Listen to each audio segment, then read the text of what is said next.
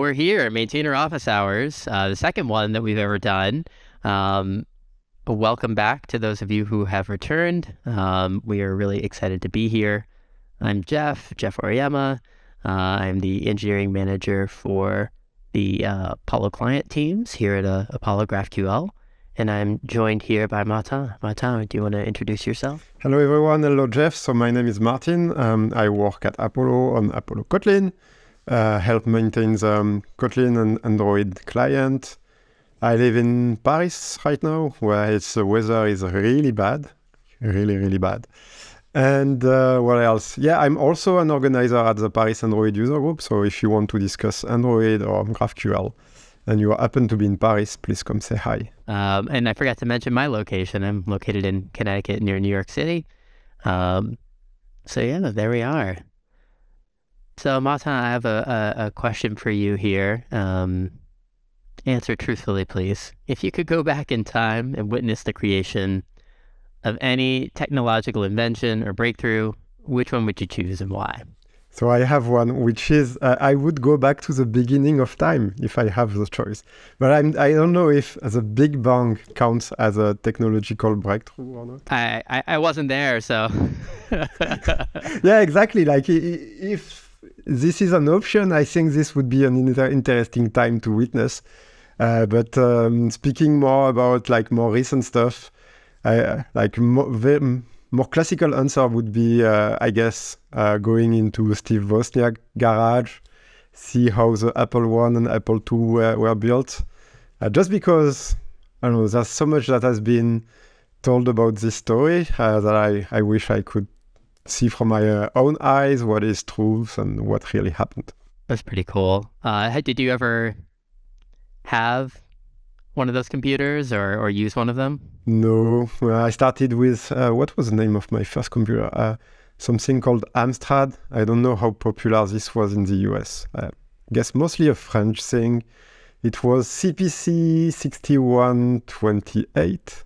It had uh, small cassettes like this you had to rewind them. And I, I remember it very well because uh, one day, I mean, there was no internet. Yeah, I'm, I'm a bit old. And uh, I, I wanted to, to learn programming. So um, you had listing in magazines. So you would go to, to the store and, and buy magazines uh, that contained listing. And I was something like 10 years old or something like this. So I manually typed a full game. Uh, it was small cars going into some ASCII circuit. Uh, so it was ASCII art circuit, and you had a car, you could control it. And so you had to enter the coordinates of the circuit and everything. took me one day, maybe a bit more. Uh, I didn't know I could save my work because I was 10. So at the end of the day, I just uh, turned off the computer. And uh, yeah, so this, this, is my earliest memories of, uh, of programming and, uh, and computers. I was fortunate enough to have a, a, school with a computer lab when I was young, and it was stocked with Apple IIs, the first one I remember. So I remember those giant floppy disks, and uh, that was that was definitely special for me. Um, if I could go back in time and witness the creation of any technological invention or breakthrough, I think I might choose um, and I don't, I'm not super familiar with the history behind it, but like the invention of like recorded sound, like the, I guess the wax cylinder was the first one or something like that. I just think, you know, what a, what a thrill that might be to be able to, you know, understand, uh, witness that moment when, when music could be preserved, uh, through time, uh, in, in, in such a manner, uh, just because it's, it's such a gift to humanity. And until that point, it was kind of, uh, every every instance of music was lost to uh, lost to time, and then that's the moment where it couldn't be anymore. So. Which one came first, sound or photography? I believe photography. I think photography was invented before that. Yeah, um, I think. I don't know. It's live stream, so there are fact checkers in the room. Uh, feel free to hit up the chat. Uh, but anyway, uh, that that was cool. Uh, I feel like I learned something about you, Martin. Um, but we're here to talk Apollo Kotlin, uh, all things GraphQL, Apollo Kotlin, and we're really excited to have you here. Um, and uh, the first question I have for you is about programmer's favorite activity, which is naming things. Uh, Apollo Kotlin uh, used to be known as Apollo Android. Uh, for those in the community that missed that name change or didn't quite understand the context, uh, could you elaborate on why we changed that name? Yeah, so for a bit of background, Apollo Kotlin, Apollo Android started in 2016, I think. Um, it was at the time it was all Java because mainly all the Android development was made in Java. So it made sense to use the same language as Android. And uh, then Kotlin came, I think, uh, Google I/O 2017, something like six years ago, actually, uh, day day by day, because Google I/O 2023 is today. So 60 years ago, exactly right now, uh, Google announced that Kotlin was uh, the main language for Android development. And so more and more people started adopting Kotlin. And the developers, the maintainers of Apollo Kotlin at that time, uh, who was mainly uh, Ivan uh, Savytskyi, I hope I'm pronouncing it right, I decided to introduce Kotlin. And yeah, Kotlin kind of took off from took off from there. Like it, uh, the adoption really grew really, really, really fast. And um, fast forward to 2020, Kotlin multi-platform uh, began to be a thing, and like everybody on Android uses Kotlin.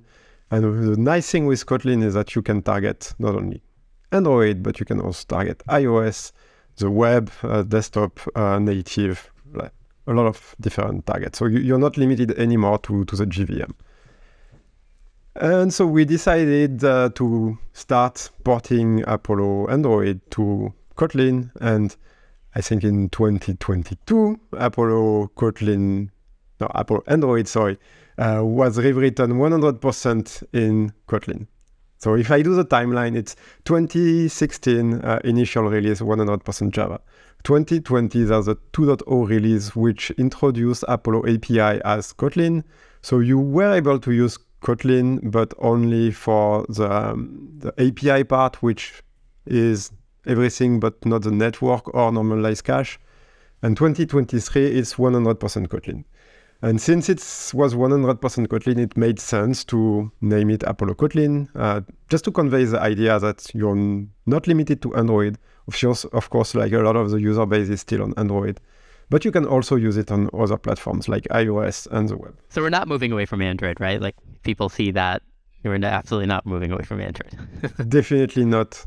No, it's still. Uh, I don't have don't have usage number, but I expect it to be like the vast majority of users. Uh, you had mentioned other platforms like iOS and and, and other things uh, and other uh, other platforms there too. Um, are there any others that come to mind? Like, are folks using Apollo Kotlin in like server side development at all? Or yeah, I, I think so. Um, like server side on the server side, obviously the JVM is a big one.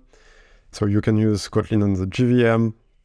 Um, guess you can use it uh, in native uh, in native servers, that would be interesting just because you don't have to pay the price of starting a JVM.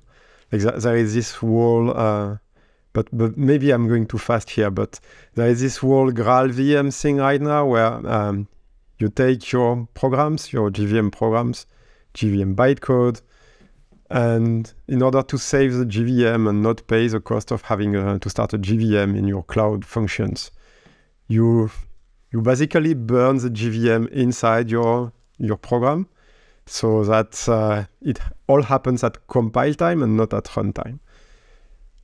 So a lot of more and more people do that. So that's an option you can do. But uh, if you are really, really wary about startup time and you want to optimize things even more, you can directly compile to a native uh, x86 or ARM binary using Kotlin native. That's really cool. Such a flexible language. Yeah, yeah. Lots of options, I think, is how I could summarize Kotlin for sure. And I, I actually think we do use uh, Kotlin on the backend, even Apollo Kotlin at Apollo. Um, like we use uh, Kotlin a lot on the backend, and uh, we use Apollo Kotlin for like uh, backend to backend communication on the JVM. So yeah, definitely some users including including Apollo. One of the most beloved features of Apollo Kotlin is its uh, normalized cache. Um, what is a normalized cache? I'm glad you asked. Uh, what is a normalized cache? It's um, it's a way to represent your data without duplication.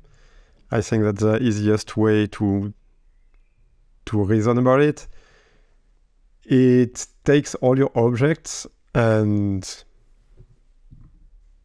yeah, flatten them so that you you have only one place uh, in persistent memory where it's stored, and this unlocks a lot of nice use cases. The typical one is when you have a list details screens where you have a, a list of items uh, with a title and description, for an example, and then you can go into one items and maybe change the description or maybe change the title or and more data. Then when you go back to the list, this data is automatically updated. So this is what the normalized cache unlocks. It's a bit, uh, you, you have to, for this to work correctly, because, uh, and I don't want to go too much into the, the, the in-depth of the, of the GraphQL theory, but you can reach a certain piece of data through different GraphQL paths. Obviously, if you have a to-do list application, you can access a to-do list from the root query, but you might also be able to go to a user and to be able to access all the to-dos from that particular users. So what the normalized cache does is that it takes all the to-dos and usually identifies them with an ID so it requires you to have a way to identify your object and store them in a single location. It's also pretty handy because in GraphQL you can do overlapping queries. You don't have to request all the data all the time. So you can merge uh, two different queries uh, in one single location in, in your no normalized cache. Don't know if that makes sense. I think it does, yeah. Um, and it, to follow up on on that I think a lot of folks come at the normalized cache and are thinking about, especially if they're new to GraphQL and they're thinking about maybe other ways of persisting data that they're used to in, you know, kind of RESTful architectures and things like that. Um, I wonder if uh, you might be able to help folks who are still new to this concept um, kind of draw a line? Like where where is the good? What's the best use case for the normalized cache, and where where might you be better served by like using more uh, traditional kind of persistence methods, uh, or is it even a persistence method? I don't know. I'm just curious to to pick your brain on that. Yeah, so something I didn't touch on yet is that with the normalized cache, you have two versions of it. You have an in-memory one, which uh, is lost as soon as you exit your app and another one which is using, using SQLite, which is persistent that you can use for offline mode and, and stuff like this. Uh, so back to the uh, initial question of what do you get by using a normalized cache, I think as a first and obvious benefit is that you don't have to write any code for it. It's relatively easy to set up, like uh, it's a couple of lines, and you have in-memory caching or persistent caching basically for free. So uh, this is really cool.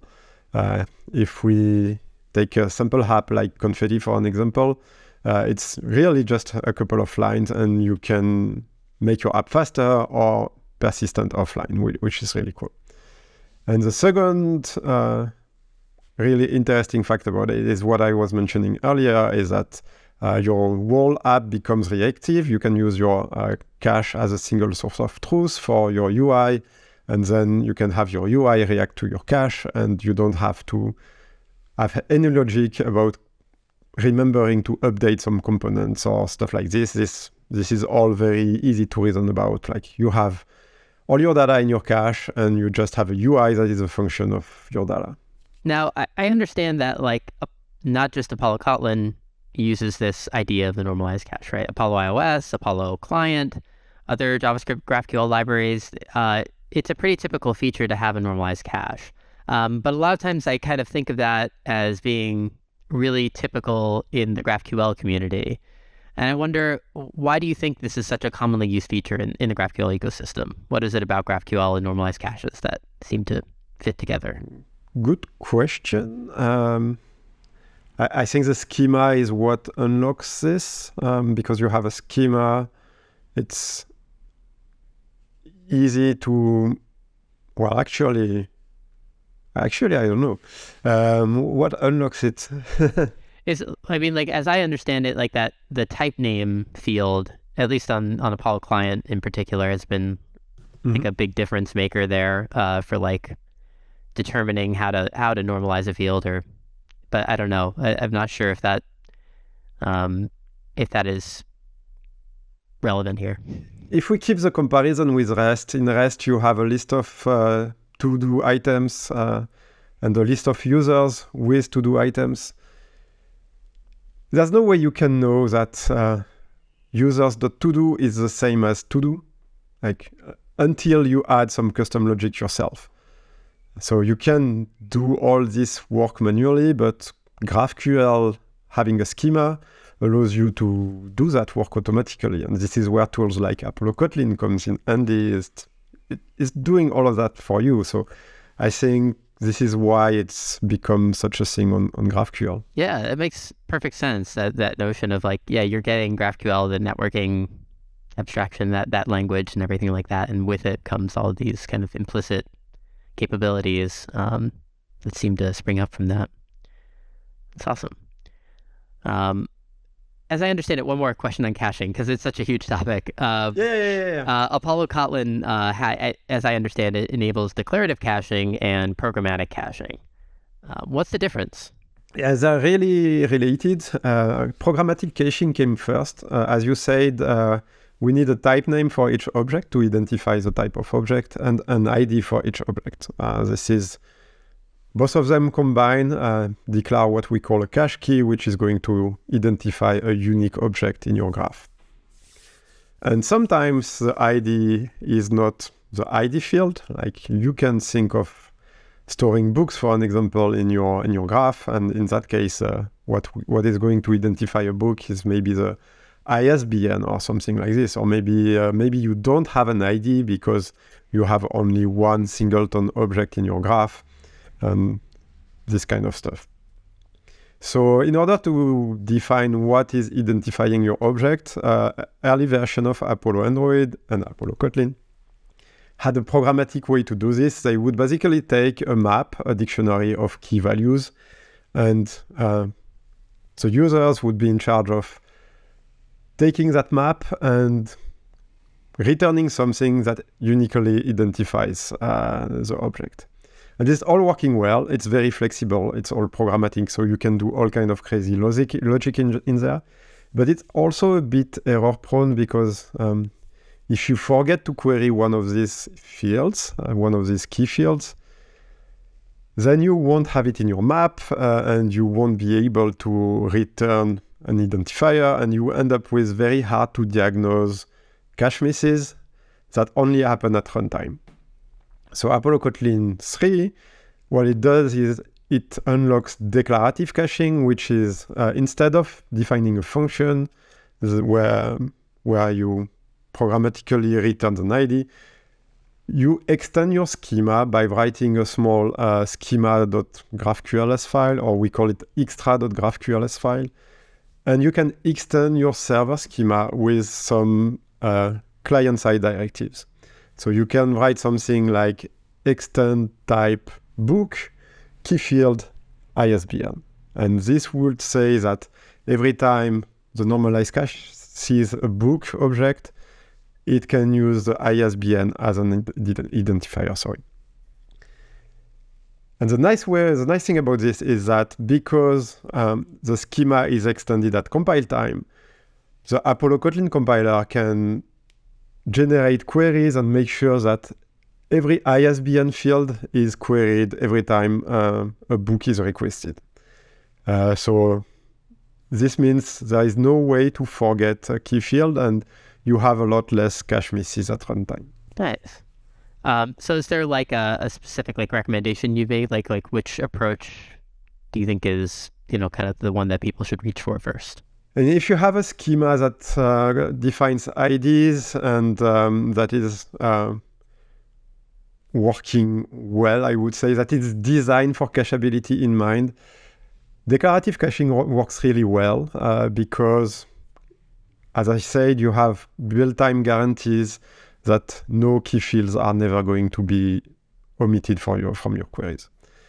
Uh, but in some cases, this is not enough. Like um, we've had some users that have like really complex uh, way of identifying objects that depends maybe the user or maybe um, I don't know um, maybe it, it, depends the time of the day or like the, the current um, so like some state that is outside the graph and that is inside the application for an example and in some in those cases we cannot do everything at build time we have to do things at runtime. And so if you have any custom logic to identify your object, you still have the possibility to do to define your IDs programmatically. So yeah, declarative first, and if that's not enough, uh, you can always go programmatic. And I, I, think we will we will keep both options for forever, basically. Yeah, I know a lot of folks kind of ask about the different caching methods, so it's it's nice to have that kind of guidance uh, straight from the maintainer. Thank you. Um, Apollo Kotlin 3.8 was just released.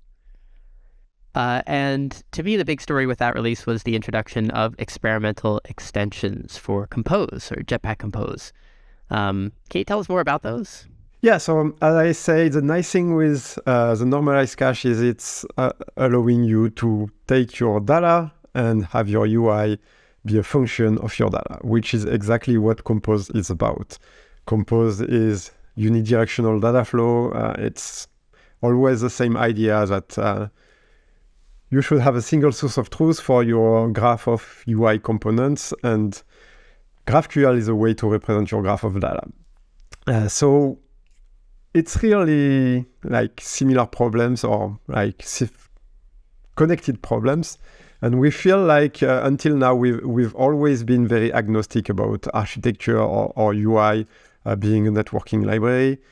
But because the fields are so close and the pro- problems that Compose and GraphQL are trying to solve are related, we feel like we should be able to do more and make it even easier to consume GraphQL from your Compose widgets.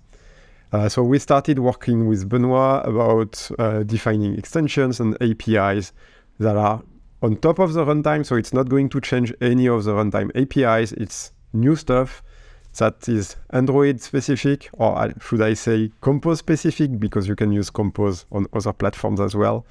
And uh, that would be a layer above the runtime and make it easier to work with your data as a state so Compose has this notion of state that your UI reacts on, and um, this is what we made for, for these versions. So it's pretty much still work in progress. Um, we've been working a lot on a, on a small, which is not so small anymore, app, Android app called Confetti. Uh, that allows us to dog food a lot of this. And uh, we, we found out that there's a lot of stuff we can do better. Uh, especially thinking of things like retry, for an example. If, if we're talking about Android only, Android knows about the network state, so we could take it even one step further and maybe have the Compose extension be aware of the network state and do some kind of retry when the network goes up again, or maybe if we know the network is down, uh, skip trying to go to the network. So all these cache versus uh, API versus UI component interactions that we are trying to streamline to make it even easier to consume your GraphQL API. It's really exciting. I knew about that feature, but it's just great to hear you talk about it more because it's just uh, such a such a superpower in my opinion. Yeah, and as always, and uh, I'm going to say that a lot during these office hours, but uh, it's driven by the community. So if you feel you have a use case or something that could be done more easily, uh, feel free to reach out because we are designing the APIs, but we are not the one writing the large scale application. So we don't always have all the use cases in mind. So it's very crucial at this stage that uh, that you give us feedback and and try it out. How do you want folks to to give you feedback? Is there um, should we open a GitHub issue? Uh, should we post here in Discord? Uh, tap you or Benoit on the shoulder on Twitter. What, what, what's your preferred what's your preferred mode there? I love GitHub. Uh, try to keep stuff more about issues on GitHub than discussions. For discussions, we have uh, the discourse forum, uh, which is community.apollographql.com. um, which is a nice place. There's also a channel on the Kotlin Slack. So whichever is uh, easier, I think uh, with these three entry points should be should be a, go- a good start. And for folks asking questions, yeah, those those communities uh, are super uh, super welcoming, and you can also use the Frontend channel here and the GraphOS Discord, and we'll be happy to to help you out and to uh, to listen. Um, when will compose extensions be considered stable?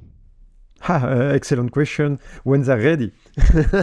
uh, j- j- jokes aside, um, backward compatibility is really hard, uh, especially when uh, for for uh, a library that is deployed in the wild on a, in a lot of apps. I would personally rather wait a bit more and uh, and be confident about what we ship and make sure that uh, we don't break people apps compared to shipping something and and break it a couple of months later i think it's not a really good experience. So i don't know somewhere in uh, 23 i guess at 2023 that would be a, a good goal but uh, I, I wouldn't make any hard promises there and and most importantly it depends on feedback. I know this is a very consensual question but the more feedback we have uh, the the more confident we are about the release and the faster we can go stable. Like if we know uh, big applications are using it and uh, and they're happy with it uh, we're, we're, definitely going to to do alphas. Uh, so actually it's, it's already possible to try them in versions 3.8 uh, they are experimental, which means you need to opt in the Apollo experimental annotation in your Kotlin compiler settings. But you can try it out, uh, but we still keep open the possibility to change the API. And so as, as soon as we have enough feedback and we're happy about uh, the API and Confetti is working well with it, uh, then it will become stable and we will maintain it for years and years to come. Nice until the big crunch, I guess. Uh, is that the uh, is that the the other end of the Big Bang? Is that what you heard it here, folks? Apollo Kotlin, as eternal as possible. Uh, right. Uh, cool. And I noticed that you snuck in an "it depends." It, it depends there, which is always my favorite quote from software engineers. Is it depends. Uh, so yeah, everybody, try out Jetpack Compose extensions. Let us know what you think, um, and uh, critical feedback uh, nicely wrapped, hopefully, is always welcome. Um, cool. You mentioned uh, confetti. Um, you know, you have a sizable Twitter following. I'm a follower too, and uh, and and also on Mastodon. Um, and uh, I see you posting about confetti pretty often. Uh, I know that you had even a recent uh, talk at Kotlin Conf and Android Makers about it. Um, for folks who, who aren't aware, what is Confetti? So Confetti is your uh, conference app Confetti conference. Uh, so it uh, it gives you all the conference data for like mostly Android slash Kotlin conferences. So Kotlin Conf, Android Makers, uh, DroidCon, this kind of conferences. And it's uh, a community project uh, that is led by John O'Reilly and the community at large. I think there are something like uh, 12 uh, contributors now, and it's growing really fast. Um, it's a conference app that's available on Android, iOS, Wear OS, uh, iOS, obviously.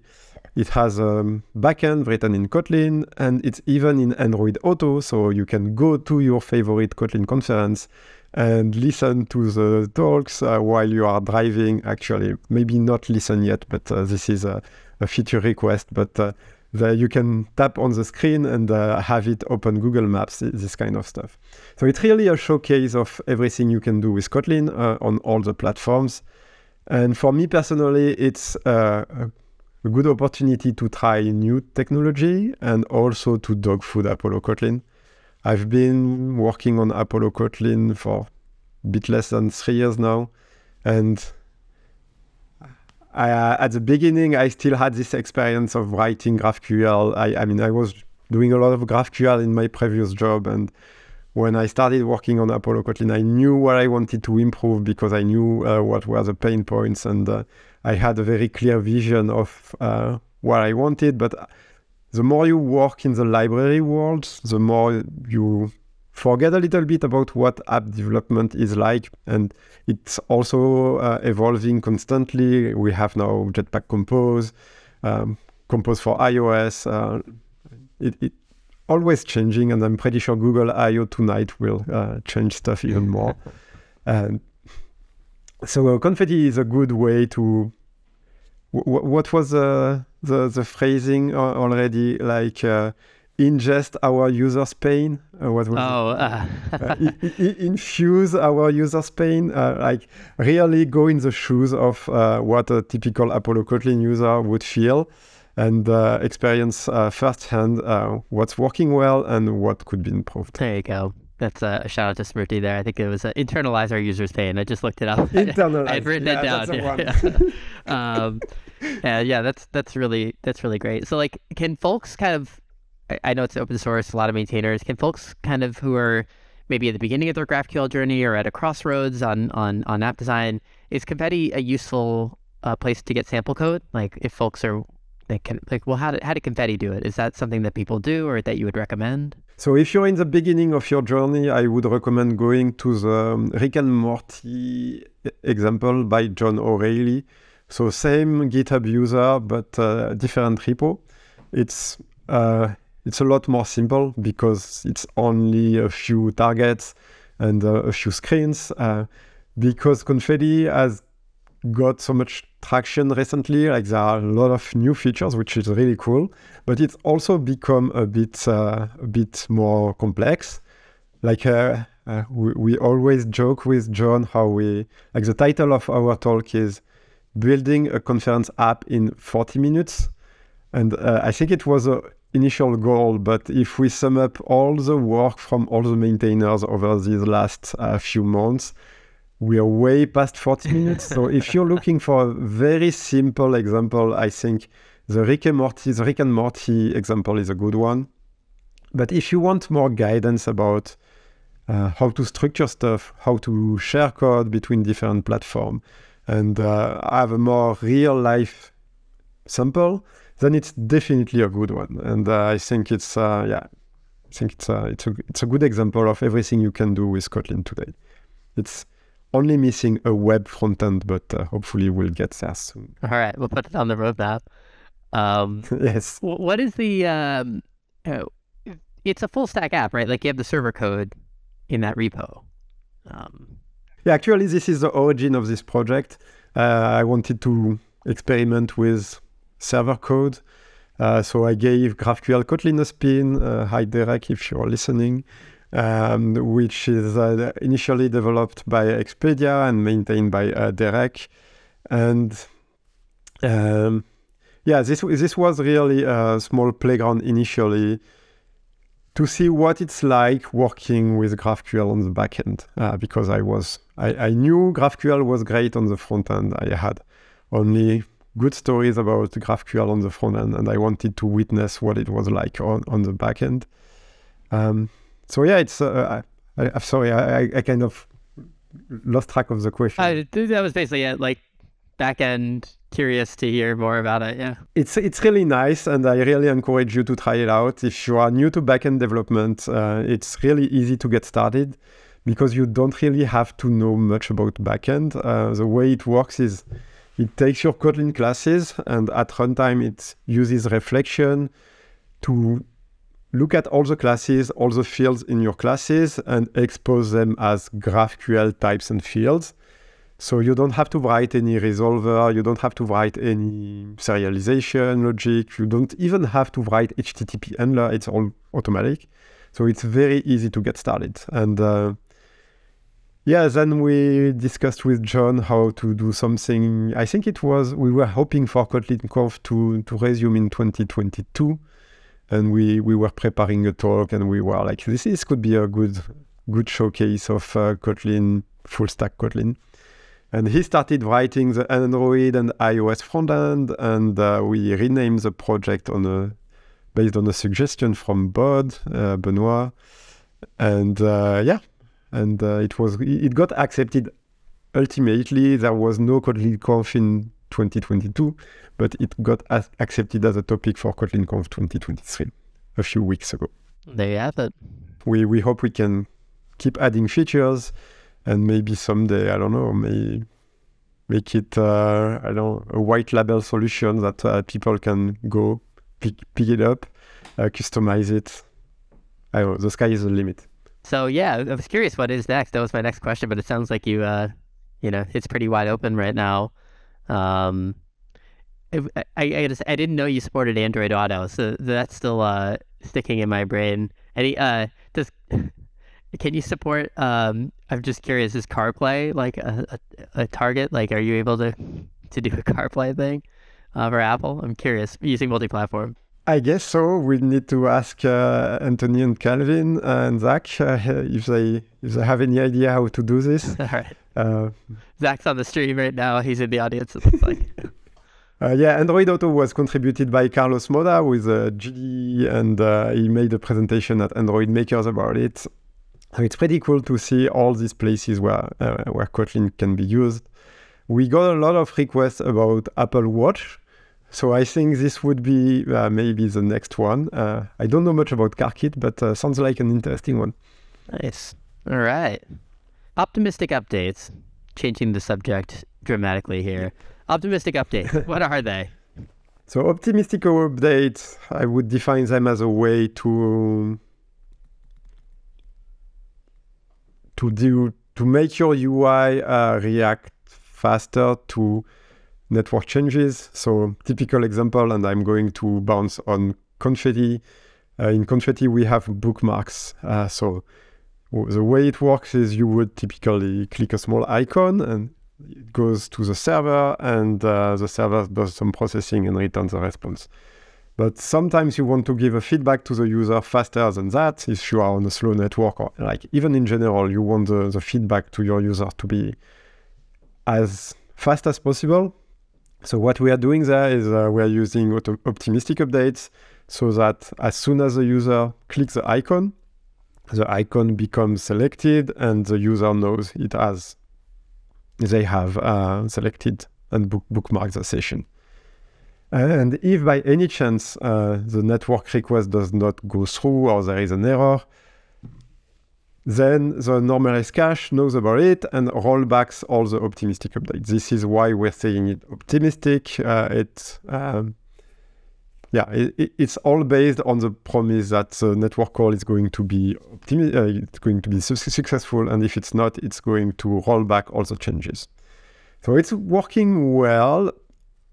It's like if if I go back to the confetti example, um, I think there are ways to make it even better uh, by um, making the retries again uh, more s- silent.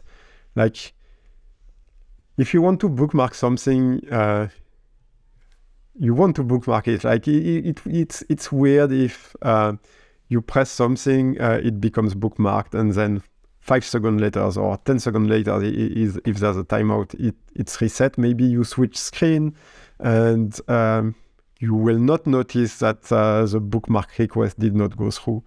So the more and more, the more I think about it, the more I think optimistic updates are a quick way to give uh, instant feedback, but maybe not the best way. Like we can think of different ways to represent data, and maybe in that special occurrence, just retrying, like uh, saving it locally to a persistent cache and retry it later when when the network is better uh, would be a, a, nicer user experience for the user. You, developers can use them, right? There are a few caveats. It sounds like you know that that folks should should be aware of, right? Yeah, it, it's it's there. Uh, at the end of the day, uh, whether people should use them is depends. Uh, I, I, use them in Confetti because it was a very quick way. Uh, it's very easy to set up. Like this is this is the main benefit. But the more and more I think about it, the more I think there are better ways uh, to do it. So maybe we should write compose extension to deal with this. I don't know. Feels like we have some work to do there. That's really interesting, actually. All right, cool. Um, oh, yeah, we got to catch up with Chad a little bit. Uh, uh, Pierre has given us the dates. Uh, photography was invented in 1822 and the phonograph 1877. Thank you. Uh, and uh, Patrick saying um, that they like the idea of using optimistic updates with retries. So, first feedback on on on that notion coming in. Thank you. This is what Discord is for. Um, speaking of the roadmap, um, I noticed uh, that better Java support is slated for version four. Um, especially given our embrace of the Kotlin language, um, can you help the community understand why Java support is still relevant? Well, I think uh, the Stack Overflow survey, or is it the JetBrains survey, was out a few days ago, and Java is still in the top three of programming languages. Like Java is never going away. Like it will be there after the big crunch, I think. uh, Java has been there for more than 25 years, and um, there are people, there are code bases, a very large um, Java code bases that are really hard to convert to Kotlin, and maybe some users don't want to do it for various reasons.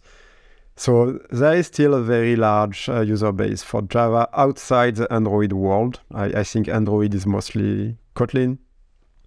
But outside of Kotlin, we, we still have users that uh, were a bit disappointed at Apollo Kotlin 3 because um, we made a few choices that are very good for Kotlin users, but not great when you're coming from a Java background. Uh, the two main ones are uh, we now have coroutines in the Apollo Runtime API, which means it's very easy to uh, handle concurrency and uh, do your request without doing any job on the main thread or do your request in parallel. It's, it's a few lines of coroutines code, but it's very hard to consume that from Java. And the other one is uh, using extension functions for the normalized cache. Um, with Kotlin, it allows us to really separate the runtime, so networking and the caching, which means if you don't want the cache, you can just leave it aside and not even pull the symbols or the dependencies in your dependency graph.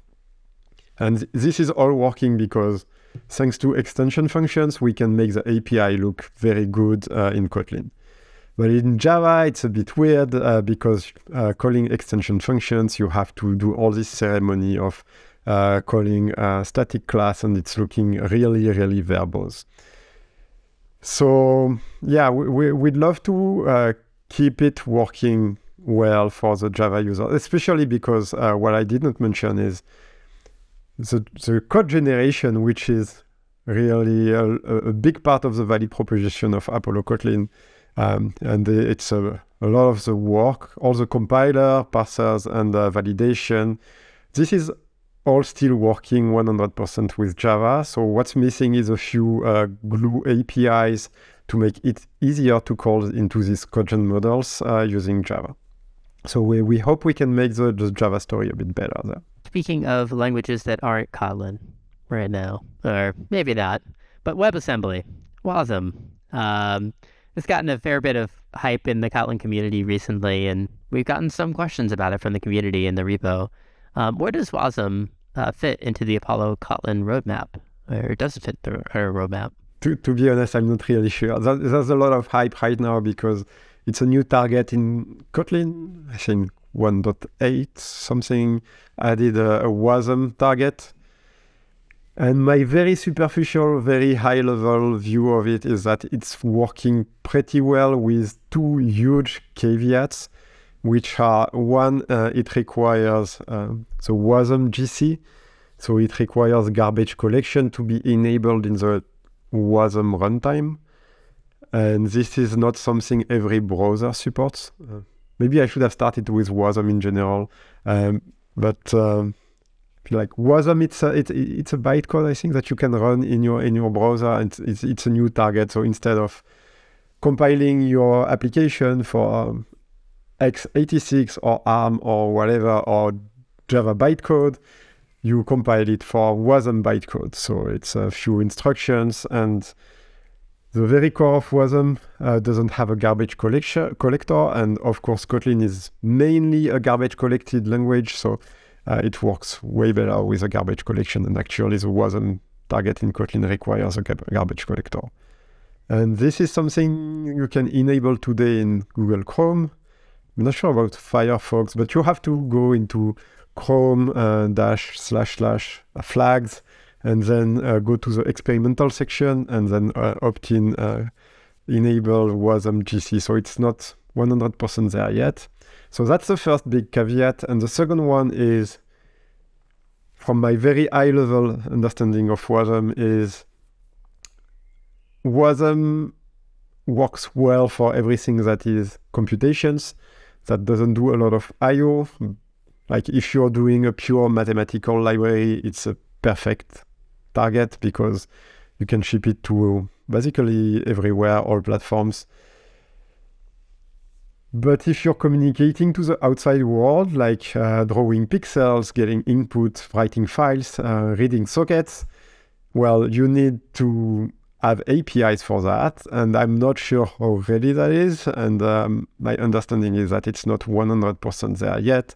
There is an issue open in OKIO, which is a library we use for input output uh, made by Square, uh, asking about WASM support. And I think until this is shipped, uh, it won't be like it, it, won't be possible to do much on on the Apollo Kotlin side.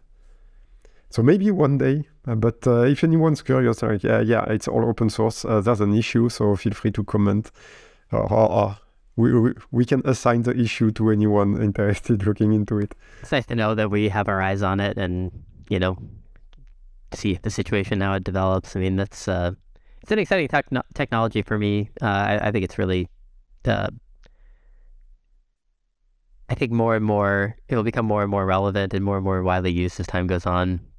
Who am I to say that? But I'm still excited about it. yeah, and we were talking about JVM start times earlier, and it looks like WASM could also solve this problem. Yeah really looking forward to see everything that gets built and maybe we can make a WASM target for Confetti. We'll see. There you go. Yeah. Widen it out. I mean, th- that's the point, right? Um, we uh, get to experiment with um, with all of these uh, progressive technologies as time goes on. Well, that's awesome. Well, that's all my prepared questions, Martin. I really appreciate you taking the time to to talk to the community about Apollo Kotlin and and let us pick your brain about all the things that um, uh, all these questions that have popped up uh, throughout the, the past months and things like that. Is there anything else you want the community to know about Apollo Kotlin? Uh, where can folks find you? Tell me more. Well, uh, Twitter, Mastodon, uh, GitHub, Discord. Uh, yeah, it's all working. we have this question right now about the package name of Apollo Kotlin. At some point, we will make a v4 release, and right now the package name is com.apollographql.apollo3. Um, so the canonical way to do stuff would be make it Apollo 4, but it's going to break everyone's code base. So we were thinking about keeping it the same just because uh, to reduce uh, the noise around the migration and stuff like this. So if you have any preference there, we have uh, a couple of issues. We have this one. We also have one about error handling, a couple of RFCs in the repo. So please uh, go check them out and let us know what you think. It really helps us uh, make informed decision for the next version. Um, yeah, that's it. Keep the keep the feedback coming. Uh, and I think we're happy to have a very open community and very engaged community. So that I love it. Uh, so yeah, keep it on. All right. Same here. Um, thanks, folks, who tuned in live, and thanks to all of you who are viewing the recording in the future. And uh, I think we can we can tie it up here. Thank you, Jeff. Thank you.